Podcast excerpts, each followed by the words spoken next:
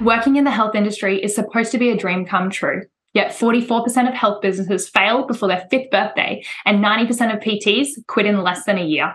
From hundreds of conversations with coaches in the trenches, we've learnt that confidence in their technical skills and a lack of business knowledge are the overwhelming reasons why.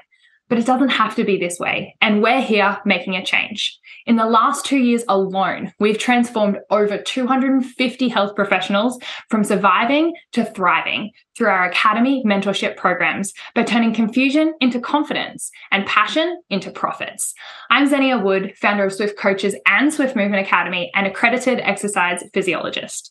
I've done the 90 hour work weeks. I've also been flown to the Bahamas twice to coach a world champion and worked alongside some of the world's most renowned experts. But I've also been sent stomach churning legal letters, being the biggest failure in a 50 person company and lost more than half of my client base.